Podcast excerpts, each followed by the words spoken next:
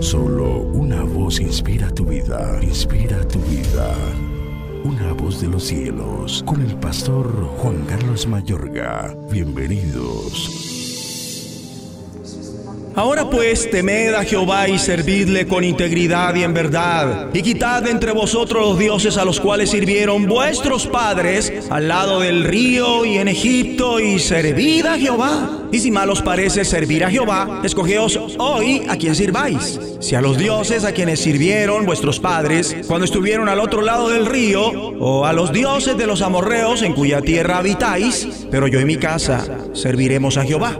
Entonces el pueblo respondió y dijo, nunca tal acontezca que dejemos a Jehová para servir a otros dioses, porque Jehová nuestro Dios es el que nos sacó a nosotros y a nuestros padres de la tierra de Egipto, de la casa de servidumbre, el que ha hecho estas grandes señales y nos ha guardado por todo el camino por donde hemos andado y en todos los pueblos por entre los cuales pasamos. Y Jehová arrojó de delante de nosotros a todos los pueblos y al amorreo que habitaba en la tierra. Nosotros pues también serviremos a Jehová porque Él es nuestro Dios. Josué 24, 14 al 18.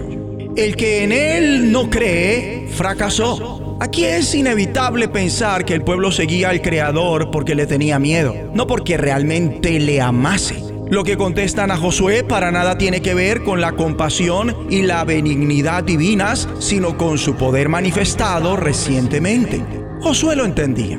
Comprendía cuán seductores les resultaban los dioses cananeos. Estos, los dioses cananeos, no tenían y por ende no hacían demandas morales. De hecho, las borracheras, las orgías y todo tipo de fiestas depravadas constituían la forma de adorar a aquellos dioses y diosas semejantes a los hombres. Por este motivo Josué se vuelve aún más franco en sus palabras y le contesta al pueblo. Leo en Josué 24, versículo 19 y 20. No podréis servir a Jehová porque Él es Dios santo y Dios celoso. No sufrirá vuestras rebeliones y vuestros pecados. Si dejareis a Jehová y sirviereis a dioses ajenos, Él se volverá y os hará mal y os consumirá después que os ha hecho bien. Sin embargo, el pueblo persiste diciendo, leo en el versículo 21, no, sino que a Jehová serviremos. De forma tal que Josué no tuvo más alternativa que aprobar su palabra con una salvedad.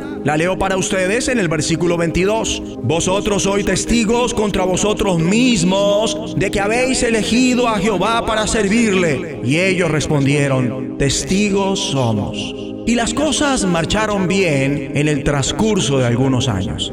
Así, Josué 24:31 dice, y sirvió Israel a Jehová todo el tiempo de Josué y todo el tiempo de los ancianos que sobrevivieron a Josué y que sabían todas las obras que Jehová había hecho por Israel. No obstante, el capítulo 2 de jueces narra el resto de la historia e instituye un comienzo de lo que habría de suceder con Israel durante los siguientes siglos. Leo en jueces 2, versículos 11 y 13.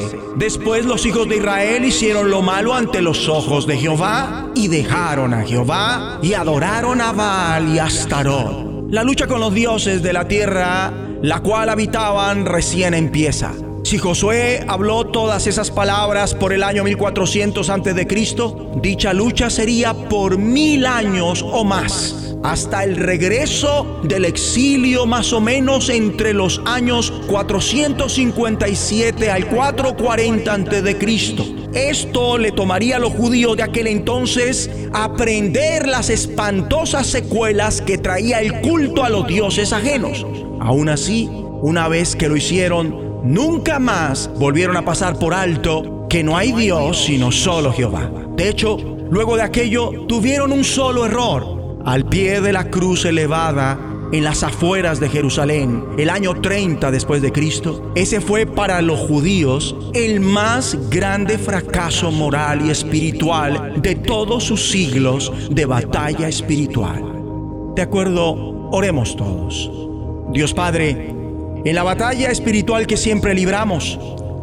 Ayúdanos para jamás fracasar, dejando de creer en el nombre de tu Hijo unigénito. En el nombre de Jesucristo. La voz de los cielos, Escúchanos, será de bendición para tu vida. Bendición para tu vida.